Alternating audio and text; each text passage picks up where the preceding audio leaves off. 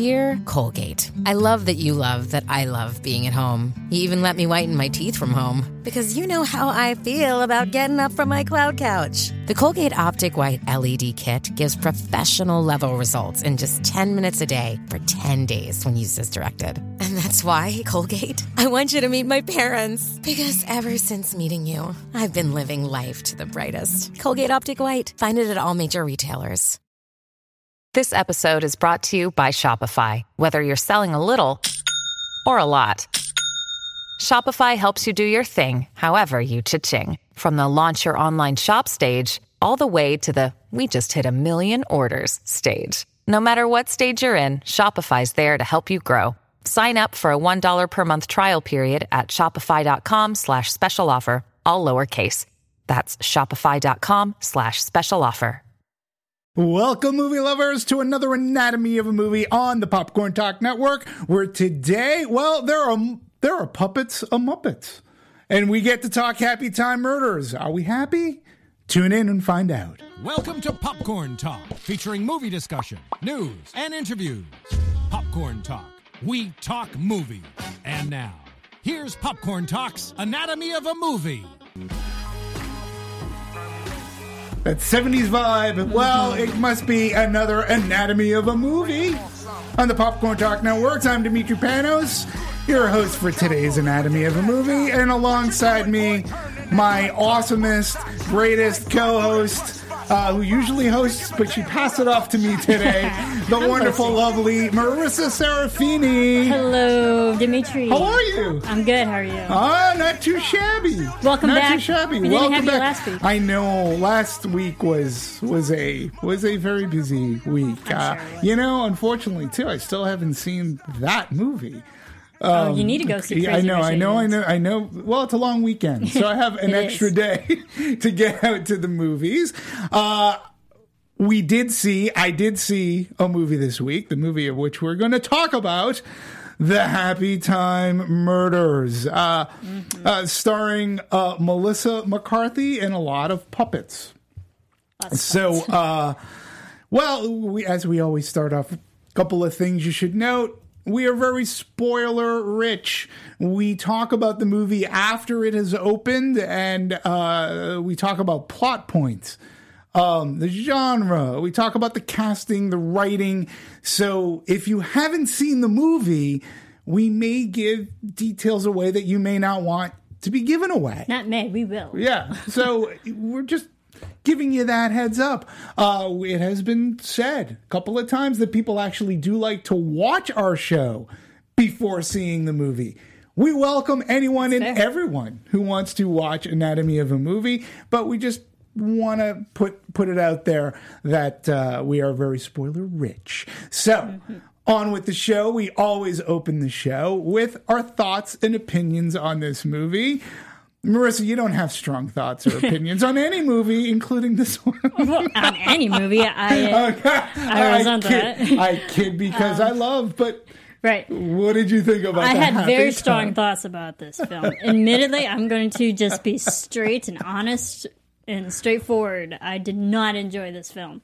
It. I went into it thinking, well, it's definitely a comedy. It's definitely raunchy, and I had, and I went in knowing that I was like, okay, just it's it's a world full of puppets. It's going to be ridiculous. I went in thinking that maybe at some moments it would be funny, and I was hoping to laugh like maybe twice. That I did not do. Um, just the storyline didn't feel uh, original. The the jokes didn't seem original. They're just raunchy. We've seen it in other raunchy films. None of this this whole movie felt original by any means. And I think Melissa McCarthy, she's great. I've praised her acting, her abilities in all, all the movies that we've covered for her. A fine comedian. She's amazing. I love her. Actress. And she's a fellow Illinois native like me.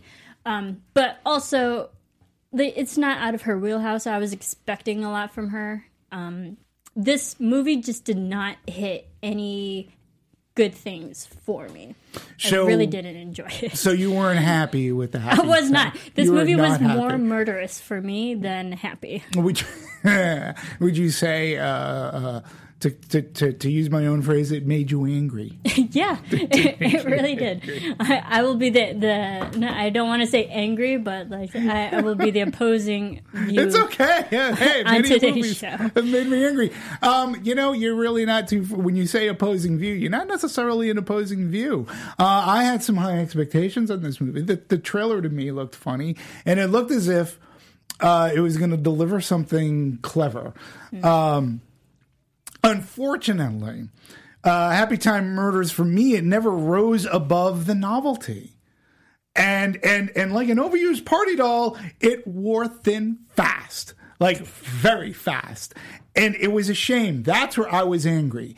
It's not that I didn't like hate the movie. I hated the decisions that they made creatively because you know I think if they were bold, it's not even bold. I don't think they had the courage enough to make this a noir detective kind of a movie. They right? tried. They tried. You can tell they tried. They almost, but they decided to go another route. Like, had this been more of a period piece, had there been a style, like they completely abandoned style in this movie, um, where there was really nothing noir about it. And there were themes there themes of racism, themes of things that they could have gone on. I don't mind raunch, but this movie, it seemed a conscious decision to go for the raunch for being raunch.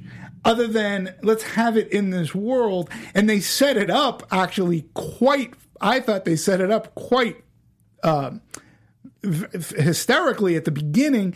This is our world, but then they just they never went. A, they never rose above, and it definitely a, a a movie that I thought of a lot was was Who Framed Roger Rabbit because when you think about that, that's another novelty movie where you're combining live action with with with animation, right? And it's mm-hmm. a noir mystery story.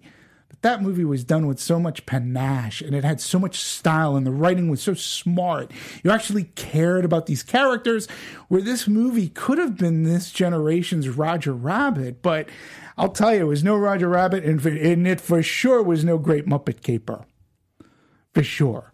So right. you know, in it, it, modern day, and uh, i i again, I just felt make this a noir movie, and and I really blame. I think this is at the fault of the filmmakers on this one. I really do. Um, there was no palette. Like everything looked the same to me. You know what? I'll even go this far, Marissa. Even though I liked it maybe a smidge more than you did, this could have been a prime STX Netflix deal. Like, Yeah, I would have been fine if it was released on Netflix. Therefore, I had the option to skip it. well, oh, gee. well, I'm just saying from the point of you, you had this budgeted movie, like STX could have made some money off of this, and they could have done one of those STX or Netflix deals. It didn't look like a movie to me. It looked cheap. Mm-hmm. It, it really looked cheap, and you know, I, I don't want to discredit the creative work of the puppeteers. Look, I've watched puppeting types of things in Sesame Street. Big fan of the Muppets. I'm sure you were as well. Yeah. I'm sure you were as well. This movie was supposed to elevate this genre, show us something different, and boy, howdy, did it do that. But would you believe, Marissa, that this has been gestating? And this is the other thing too. For Since two, 15 years. yeah, like 2001.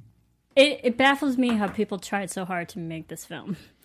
And like, and, and I get that the Muppets have been around since before I was born.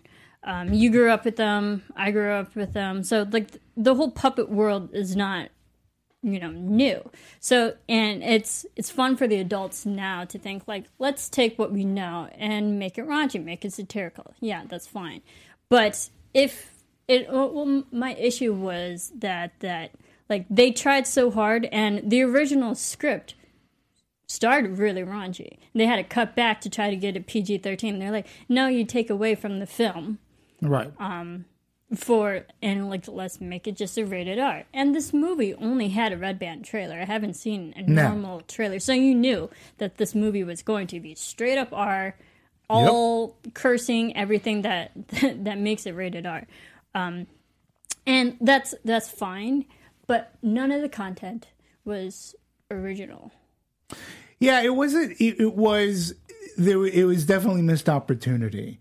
Um, Yes. I would say because again, you know, it it it it it fringes on, say, the porn industry a bit, you know, and look, and and again, I think back of movies like The Big Sleep, which didn't necessarily hinge on the porn business, but there were salacious pictures. Like this was what prompted this mystery and and the extortion going on here. So had they just taken the time, and I don't even mean that they had to make this movie black and white, right? But make it a period, make this make the mystery like real story. Take it for take it seriously.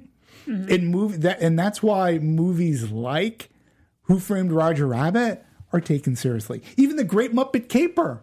Like you Right. care for these characters. I, I get it. It's kids, it's rated G, but still they take their story seriously. And had you done that here and maybe focus less on throwing in some extra raunch, then then you have a story that even though the raunch it becomes more accepted, because I don't mind the puppets swear, and I've watched puppets since Sesame Street, since the Muppets, Mystery Science Theater 3000, where again we have puppets that are sarcastic yet funny, you care.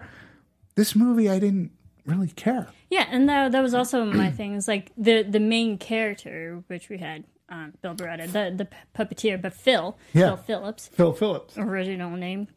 Um, uh, like I didn't like him. I didn't like his personality. He was obviously a, a has been who's bitter with the world and bitter with the characters and bitter with everyone that he interacts with. And there was really not one quality about this character. Granted, he's a muppet, whatever, or like he's a puppet, you can say a puppet. But if you're going to have him as a character to follow, the protagonist to follow, make him likable. And not once did I actually like him. See, I actually liked And the we had character. to follow him this entire film. See, I actually liked him because he was acerbic. And again, I, I liked his acerbicness.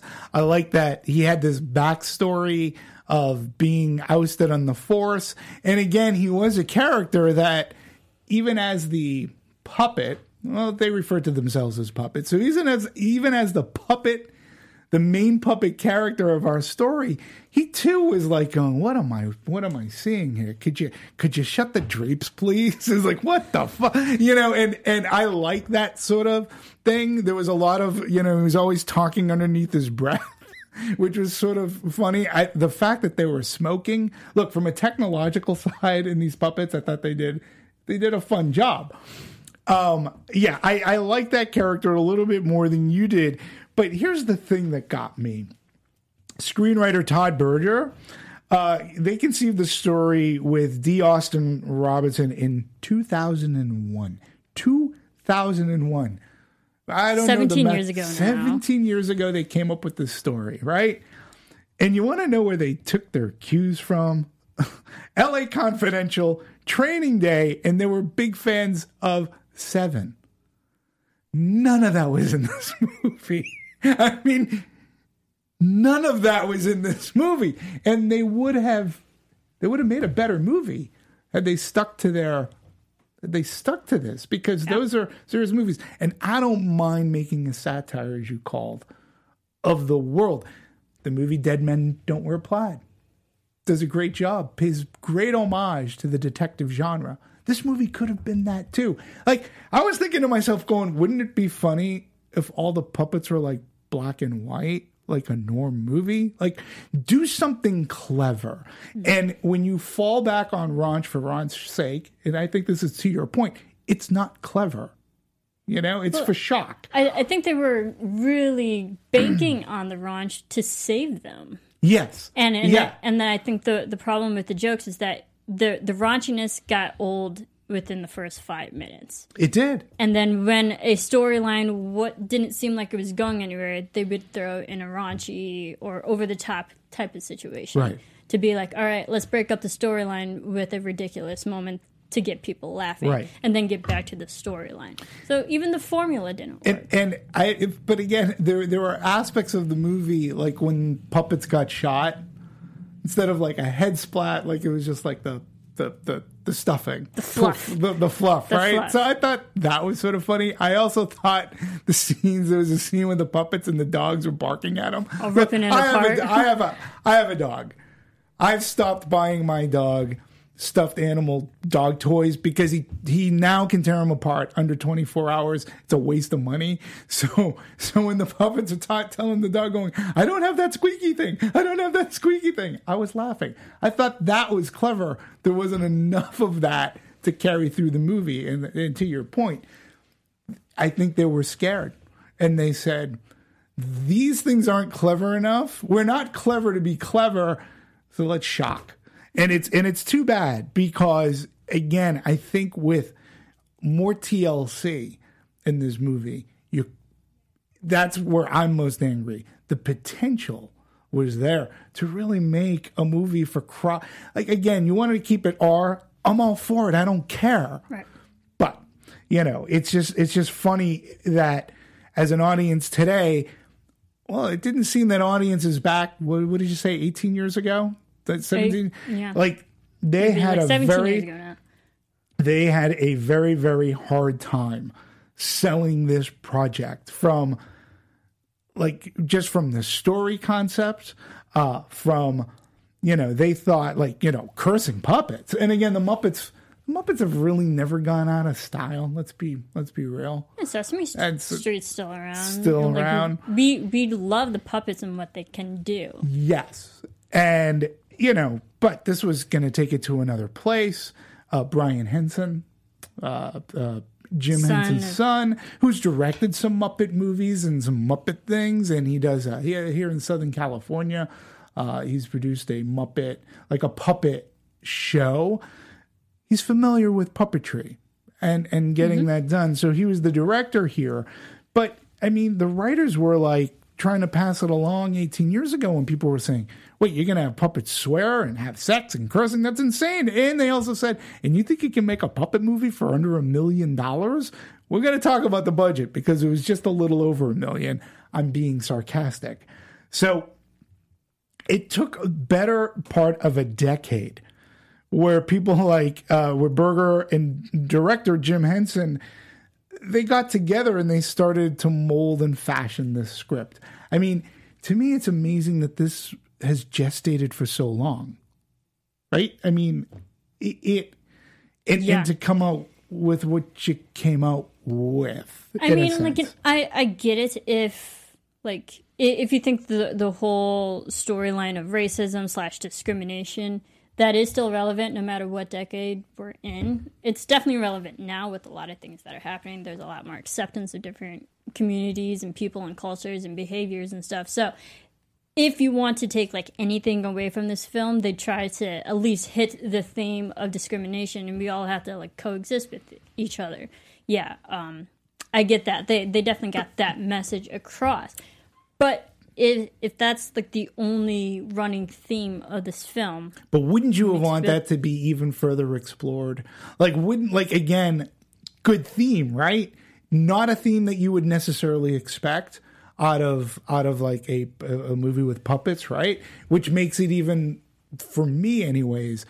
That's the perfect opportunity because, in a sense, you're taking this, you're making a, a, a topic that you can play with, and you can do it in such a way that it resonates more. I see what they were going for, but but it seemed so wafer thin to me. I wanted it more. Like you could have done more, and you could have made a point, almost like science fiction, where you you make society look in a mirror and go, "Wow, there's themes of racism going on over here." Mm-hmm. Maybe there were racist cops or, or whatever. It just could have been explored more. it's also it's like yes, we have to coexist with each other, but they didn't really, like you said, they they didn't hit it as much as they could because the ending, when we know that Phil Phillips, they, they like lifted the ban on um, puppet cops, you know, because what F- Phil did, but I, that still doesn't say that people aren't accepting of the puppet community. Like, the, yeah, you can they can have normal jobs like everybody else too, but that doesn't really touch upon like is everyone still okay with this? Zootopia. I'm going to throw out Zootopia. Well, it's Did a great, it's a great job. No, that's a great Did a example. great job of great example. explaining how different races Absolutely. Coexist with each other and even at the end of that movie people were very more accepting and that really hit it And that was home. like and G you or understood PG. yeah, Yeah. that was rated g you understood why it's important to accept everybody else in different races Right. this movie i didn't feel like that problem was ever resolved No, I, no, and and it was only like I said, it was only like so threadbare, and it could have been something more to approach, especially if you're working on a script for 18 years. So, um, but there is another, you know, there was there, there's another movie too that I forgot about that dealt with puppets that was rated R. That was very raunchy, very funny, but still very good. People look at it today and they still laugh, which is Team America, World Police. now, was it a stop motion animation no, that was like marionettes, I actually haven't seen Thunderbirds. Yeah, I so mean, I and there's a, from the creators of South Park, Hmm. and this movie has it all, and it has a funny story. Like they should have paid more attention to things like that because it could have been done well. And you know, I go back to I feel bad for a lot of the creative folks behind it because we were talking about this. I think puppeteering is an art. I really do. Whether whether it's a ventriloquist act or whether it's it's puppeteering for Yoda, right? When you're able to bring life to a felt character, Kermit the Frog. Who doesn't love Kermit the Frog, right? right or even elmo Uh, Elmo, you know? right? Like any like I I do have to applaud all the puppeteers. I mean, it takes a lot of work. It's mechanics, it's strength, it's skill, um, and it's a lot of dexterity. So like that, I'm not, you know, denying whatsoever. Like it does take a talent, a team of talented people, Yeah, and you were- to pull off as many puppets Absolutely. as they did in this film. And- I'm and not had some- discrediting that whatsoever. Yeah, I but don't it's want the, to. At least give them good content to do something. I know that skill. absolutely, but but but I want to like you had some information regarding the puppeteering, and I and I think it's important because people did put their best foot forward to make this work as puppeteers, and I think that anybody who's grown up, even if you're watching things like Muppet movies and things like, it was a marvel to see Kermit the Frog ride a bike.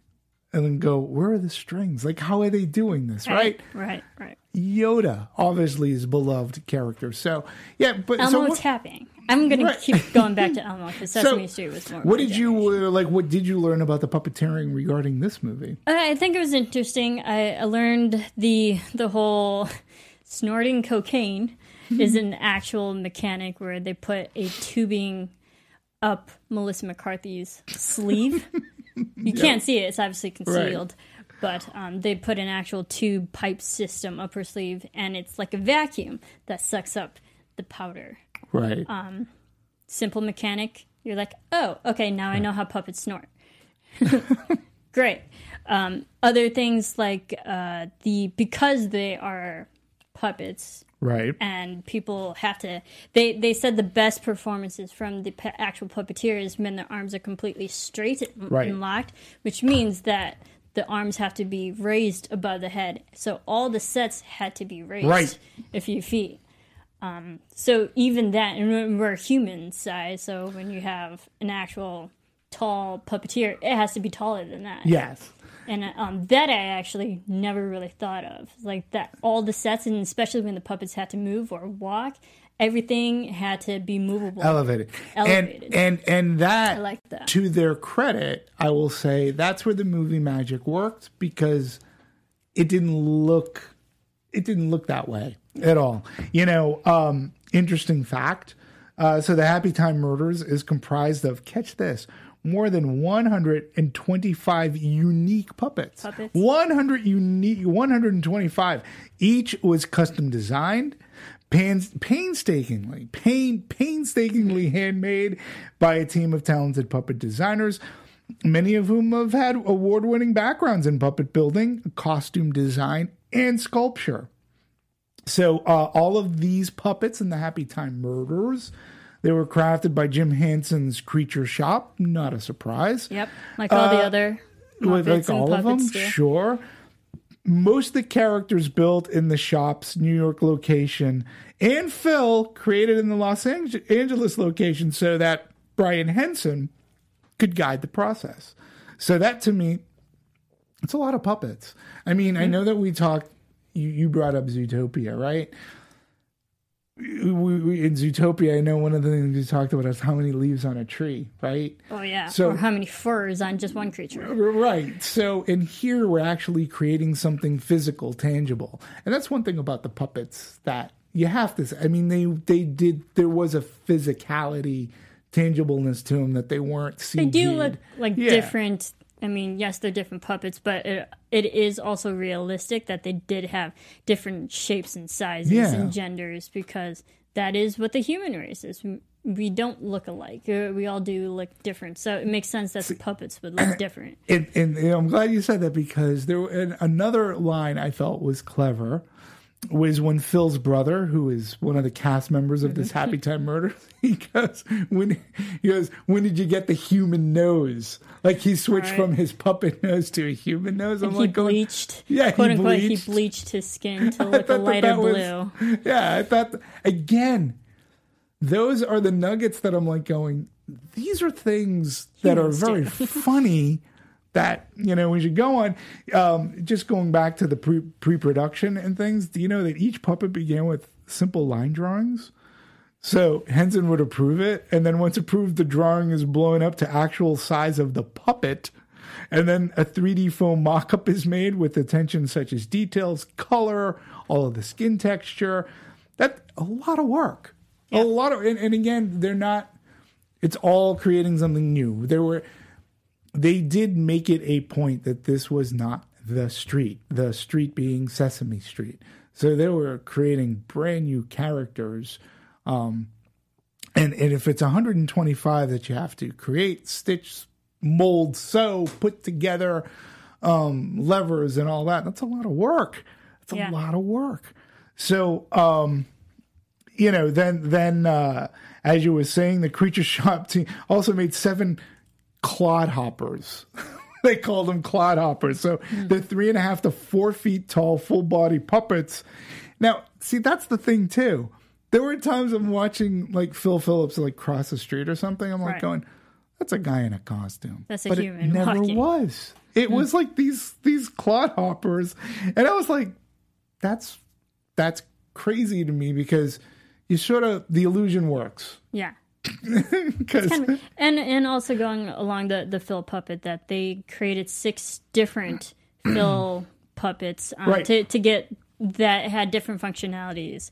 Um, that like there was some for an underwater scene right, for for Phil, and um, another one where he gets wet because some puppets soak up with water. So they they actually built a lot of different t- types for Phil, so he can do a lot of different situations. Yeah, and and apparently a puppeteer credo is if you're comfortable when you're puppeteering, then you're doing something wrong.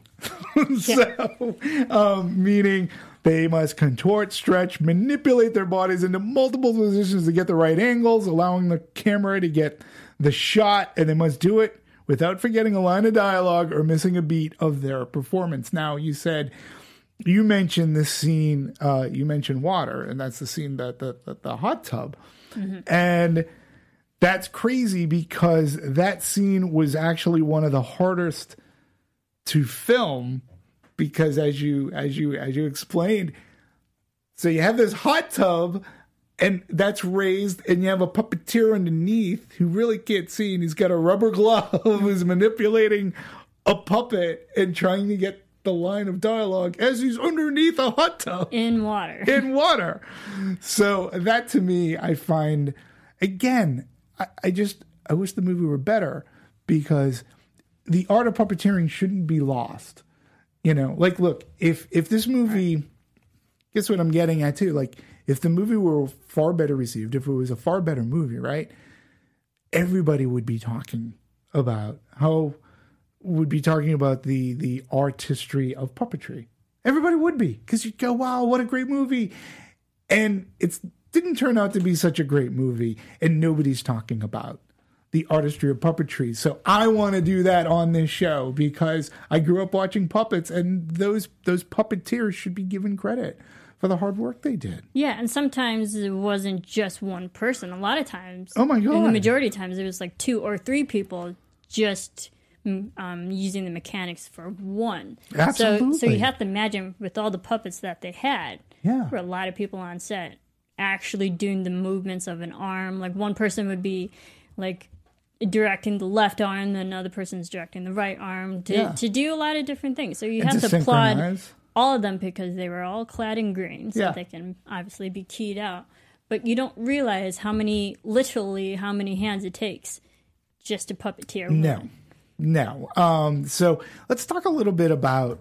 Well, let's talk Melissa McCarthy. We'll talk a little bit about the cast that was in this, the human cast.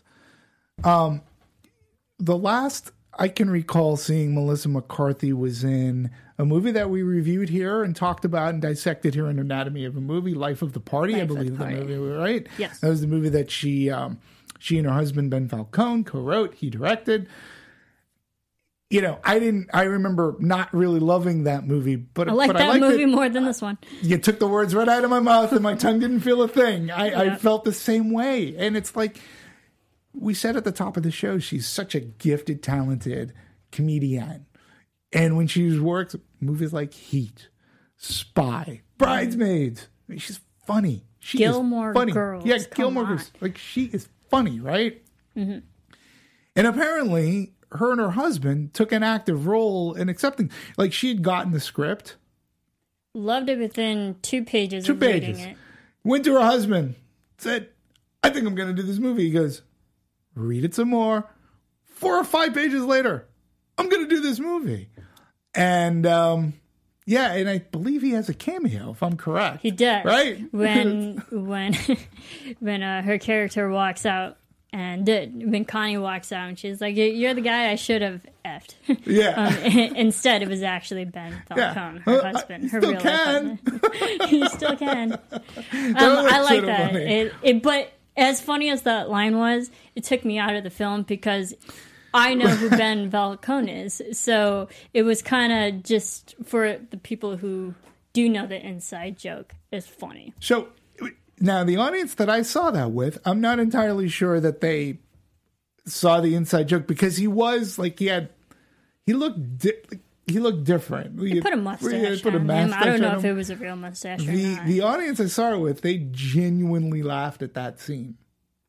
Like genuinely laughed at that scene. I thought it was a funny scene, I, especially when he goes, "You still can." so it was probably one of the more better directed comedic beats. I think of that film. and I feel like that line was actually an improvised line from Melissa McCarthy yeah, that stayed in the film. I, I don't disagree with you. Uh, rumor has it that uh, Melissa and Ben also took passes at the script as well. yeah, Melissa so, took a pass yeah. for the character because her character Connie was actually originally a man, Yeah, and uh, but when Melissa went through the script, it's not like they they changed the behaviors, so to speak, of the character. She just kind of made it her own Mm-hmm. because a lot of the lines were also raunchy, um, ridiculous that I think any gender could say, and it would quote unquote be funny. Um, but Mel- when they were writing out this the story and the script with and Melissa got involved, it kind of just changed into yeah, it makes more sense if she was also if she was an alpha female right. paired with an alpha male Yeah. cop instead of two alpha males. Yeah, because no. we've seen that formula so many times. Sure. the Weapon and Die Hard and name whatever buddy buddy cop film. So that again, that's not an old. No, Like, that's it's- not a it's- new thing. it's- That's old. Um, it- yeah, it- it's it's a it's a it's a buddy cop movie trope, um, and and if anyone's going to carry it off, again, Melissa McCarthy with her acerbicness, um, you know, she can. And I'm not saying she didn't have some funny lines. Uh, again, I, I think I may have laughed at the movie a little bit more than you did. Um, she I she, she was funny, but it was. I'd have rather seen her in a sequel to Heat if you're going to play a cop. like because she or the Heat. She was so good in that movie paired with Sandra Bullock, but she was great, and I believed her. She was hundred times funnier in that movie than she was utilized in She this was. movie. And the good thing about Heat was there's a lot of slapstick comedy in that Sure. film. They didn't rely so much on the raunchy. They relied on situational comedy, the sitcom It- part of it. And that's why, and like you, you've heard me on past anatomies, I'm a sucker for slapstick. There really wasn't a lot of slapstick in this movie other than blowing up puppets via shotgun and fluff flying everywhere. Yeah, and and you know, and and and a lot of a lot of uh, uh, squirting, for lack of better Gratuitous words. sex. So, but again, just going back to Heat, had you even made it similar to that, add in some more situational, like you could have had. There are so many templates to have used, and I again, I just I, I think they were afraid to make this noir because another thing about noir is color, color palette of of your location, right? Because because noir, right? Lighting, noir should have an undercurrent of darkness, whatever. Yeah. Everything in this movie looked the same, and this I noticed from beginning to end. Everything looked the same. There was no threat. There was no. I mean, no. We we had the rain, but Maybe the didn't- shootout in the alley was like the closest thing they tried to get to noir.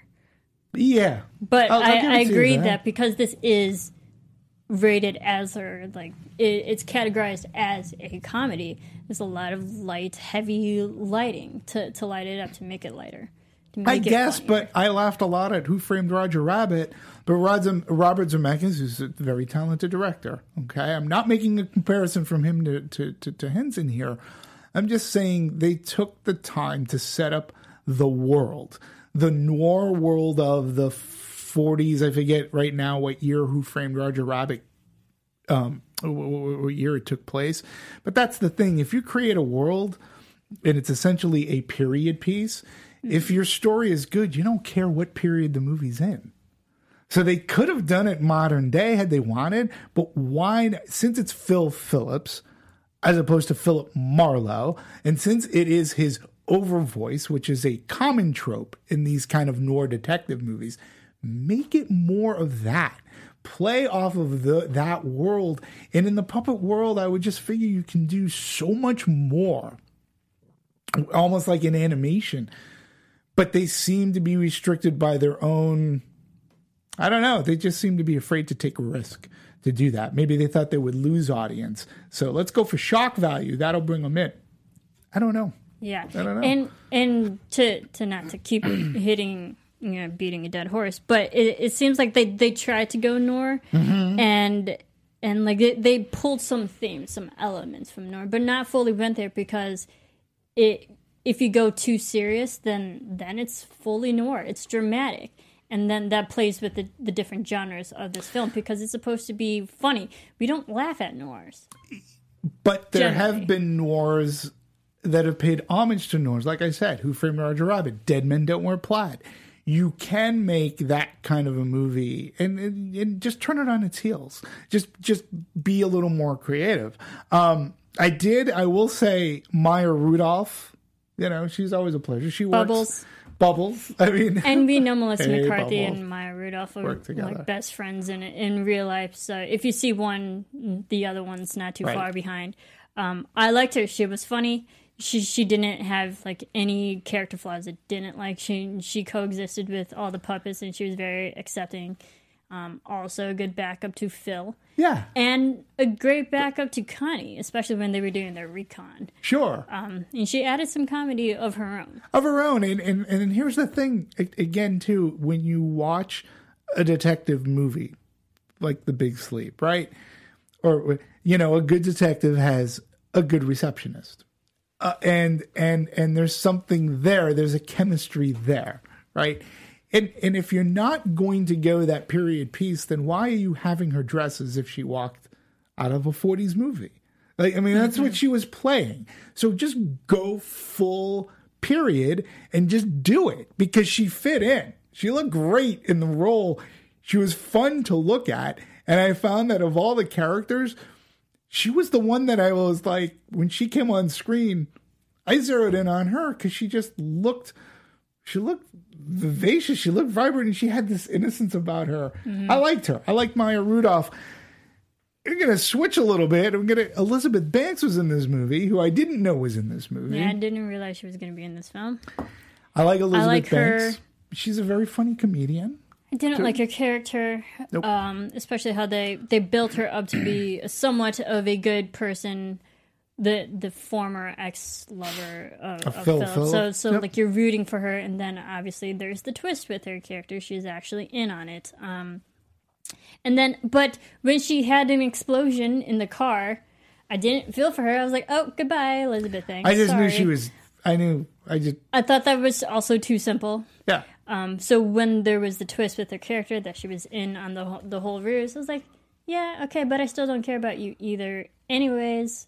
But like my opinion of her never changed. Yeah, I'm with you on that. very and, indifferent. and again, I think it's a waste. It's wasted talent. That's just that was You poor know? character development. Yeah, and that's just- not a knack on Elizabeth Banks. no, Whatsoever. no, She's I think it's wasted talent. I mean, you could have almost gotten anybody in there.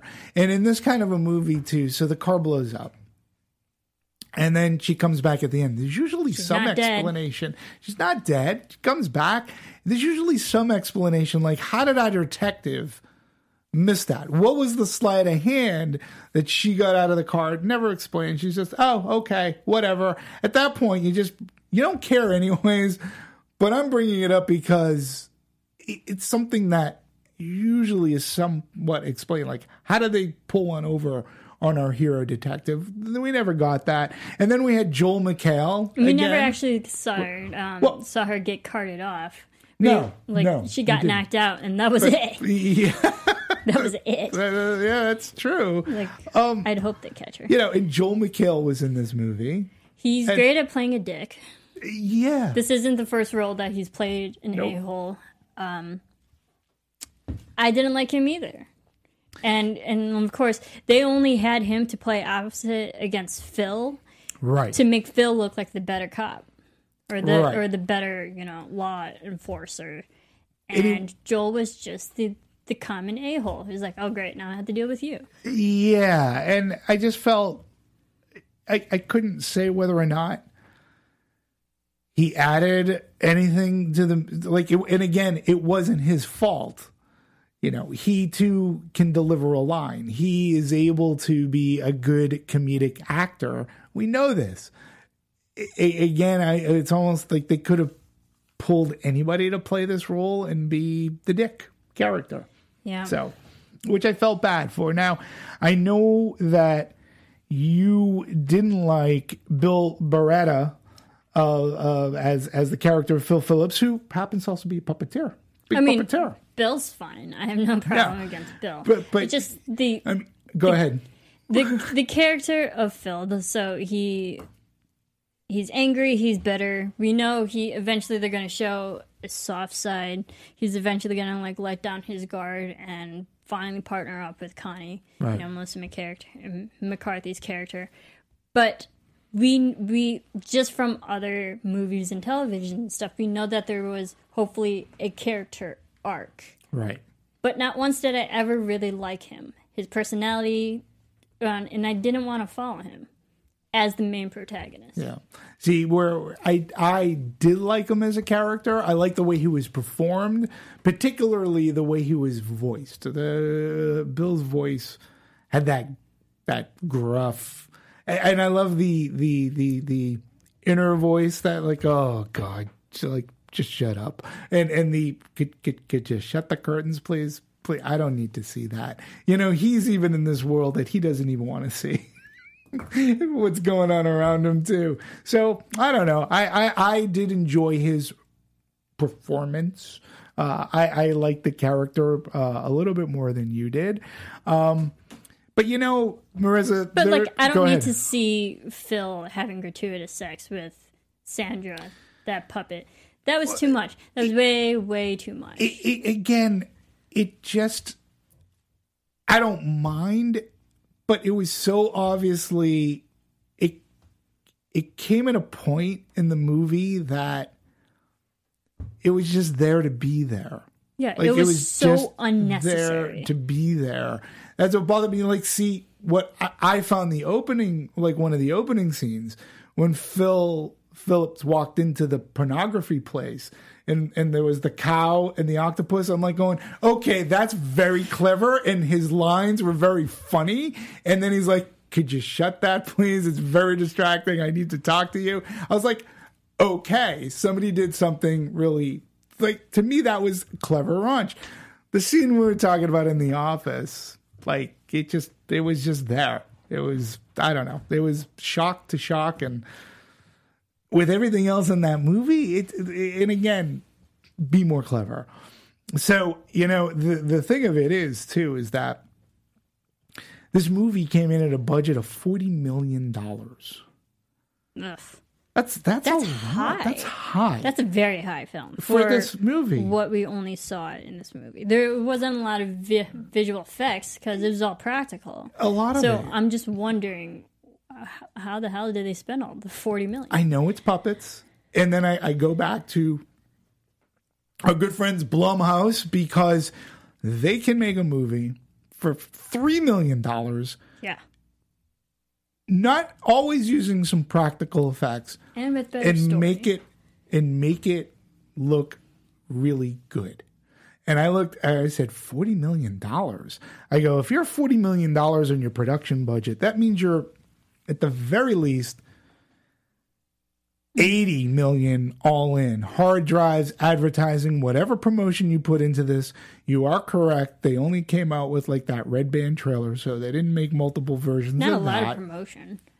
so you had that, and I'm telling you, it just, I was a little bit shocked. Now, the other thing is when we talk about $40 million, well, box office wise, box office wise, yeah, but well, it's, and it's, you know, it, it opened up last week.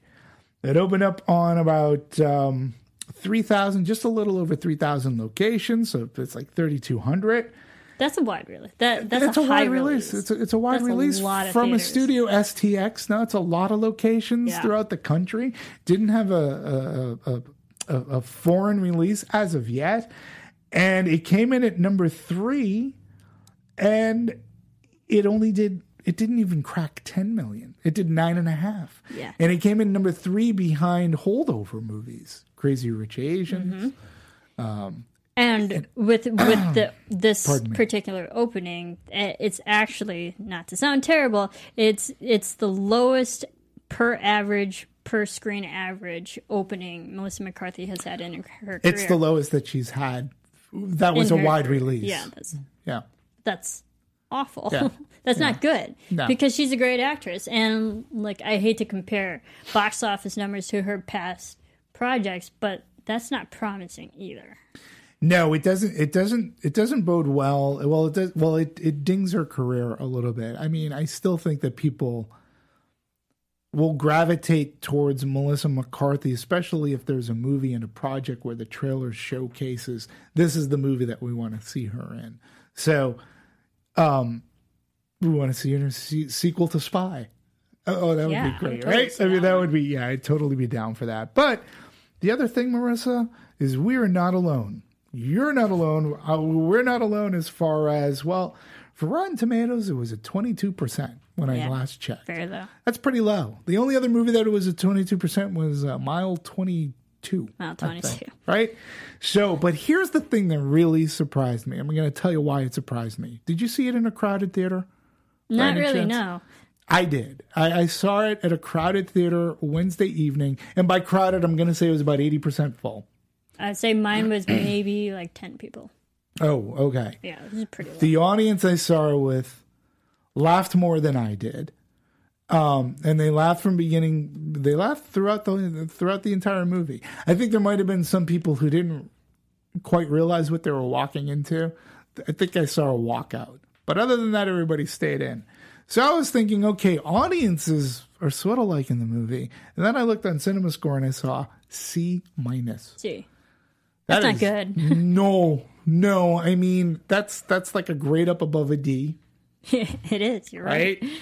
and audiences according to Cinema Score, really didn't didn't like this movie as much as the audience that I saw it with. Um, I guess I'm not surprised. I I, I don't think people. I don't know. Maybe people didn't know what they were walking into. I, for read stories where parents have actually brought their children into the theater to see this movie, thinking that they were going to get a Sesame Street Yeah, well, type that's of film. Like, oh boy, you're bad. You're a bad parent. Sorry. you. Yeah, you really. Do a little bit more Yeah. research before knowing what kind of film Yeah. you bring your children to. Yeah, just a and- little. I mean, that's just called common sense. and I'm Uh, not a parent, I mean, it's rated R, just because it has puppets. You know, it's right? You know, and it- literally the tag title says "No Sesame, All Street," Yeah. which they actually got a lot of controversy. Yeah. and S um were they they got sued. Um, STX got sued. Yeah. by um, by Sesame Street, Yep. saying it was derogatory toward their um, to like their brand and their content, and they actually Sesame Street lost and Yeah, STX won, Yep. which is very surprising. Yeah, you know, and the thing, you know, the other thing that really sucks about this too is imagine had had they made a good movie, right? Because again, to me, this brings something different to to the moviegoers world, right? Something different could have been something fun. We could maybe see more movies like had it been done well, and I, I'm all for it because you are seeing something that we're not akin to seeing. And again, I don't mind the puppet world at all. Uh, I don't mind that you're going rated R. Like, why not? It's clever. Do it. Do it right. But I think this movie, unfortunately, is going to kill that notion. You know, I really do. And I hope, I don't think it will. I don't think it hurts the Sesame Street brand. I don't think it hurts the Muppet brand at all because people No. aren't going to, they're going to discard this so easily that now is the time to make a good Muppet movie. Let's have another Muppet movie. Yeah, because like the the our generation now kind of needs it. Because I mean, we we have a lot, or like the younger gen- generation also need it slash want it because we covered the Muppet movie that came out a few years ago, Tina Fey and all that. yeah. We know that they can make good films with better Well, content with, with a better story. Segel and uh, Yeah, Emily Amy Blunt. Adams, Yeah. and it was just so was great. fun. And again, it can be done. And I'm going to go as far back. I br- I brought up the Great Muppet Caper because that, in essence, is a detective. I know it's a little more Sherlock Holmes-ish from what I, But it's, but it was a fun. it's a good story. It's a good story. It's a good story. Like the the concepts there. It's just about the execution. absolutely this movie did not execute. no. I mean, they executed. They murdered it. They killed their own film. yeah, and Yes. I'm still laughing because I I've See, I'm already. I'm In more funny than this film is. In all the years that I've been doing that, we've been doing this together. I can count on one hand and probably just use one of my digits to say how much Marissa has hated a movie. And this one, of all our years together, Hmm. this movie, I, I I'm gonna say it is your most hated movie in our entire existence as Anatomy of a Movie. I It, can't def- think it definitely of another moved its way up there. Not that I'm proud of it whatsoever, but it's more so I wanted to go in with a good laugh. I Mm-hmm. knew it was going to be raunchy. I knew the concept was going to be ridiculous, but at least make me laugh. At least make me enjoy it. That's the way. That a, I did not A bad comedy. Like I, I actually had kind of low expectations for this film, but it didn't even hit that. Okay, on the spot. Happy Time Murders, a mother. Which one did you hate more? Oh goodness! Don't make, don't compare those two. Happy Yeah. Time Murders or Mother? Which one? Which one? Because right now, after hearing you talk, I'm going Happy Time Murders edges it out just by a smidge. I don't know. I think they're kind of on par. they could be. Good lord. just wanted to throw that out there because, uh, well, we have you can watch our our, our dissection of Mother. See, I I probably have to put Mother over this movie. Oh, you do? only for the the post fact of knowing the allegory of the Correct. story. Okay. Like there was more thought into the, Sure. the concept of mother than this movie had. Yeah, I'll give there was So, a little like, more creativeness. I'll I'll give Aronofsky okay, that. Mother, there you go. You're you're you're a little But less hated than Happy Time. Both of these movies were low on yeah, they, they're not good movies. Look, this is not a good movie. I'm not defending it. I, I was just more. I was more. It didn't like, like I said. It didn't make me angry. I was more angry at the choices that they made. There was potential here, and sometimes that's tragic. When Yeah, there's it just- potential, the execution fell flat. it was bad. It was bad. So. Well, I think we should just right. wrap up. I think we've we've solved the mystery of Happy Time Murders here. I think so, We're done, too. right? It's a wrap. Yeah. So we're we're uh, we're we're good to go. Uh, Marissa, how can Yes. people support you on social media? Where can they find you? Everyone can follow me everywhere at Serafini TV, Twitter, all that fun stuff. At Serafini TV. You can follow all of us here at the Popcorn Talk, our particular show at Movie Anatomy, and all those fun social media platforms. Great. And me, you can uh, well, you can please support me on Twitter at dmovies1701. You can find me here on Popcorn Talks Anatomy of a Movie. Also, uh, I'm on uh, Popcorn Talks Meet the Movie Press, where we just talk about the biz and what's going on. So tune in. Uh, tune in often. We still have, well, we're going into fall. Summer's almost over here, right? Um, we got fall. We have movies like Searching. Uh, we'll have movies like The Predator. Uh, we will have. Um, And we even have other- movies in our past, like The Muppets. Yes, like we have the Muppets. Like Zootopia. Absolutely, Even they're Mother. all yeah, even mother. We have a lineup. You know what, Phil? Speaking of our catalog, the movie Annihilation. I know.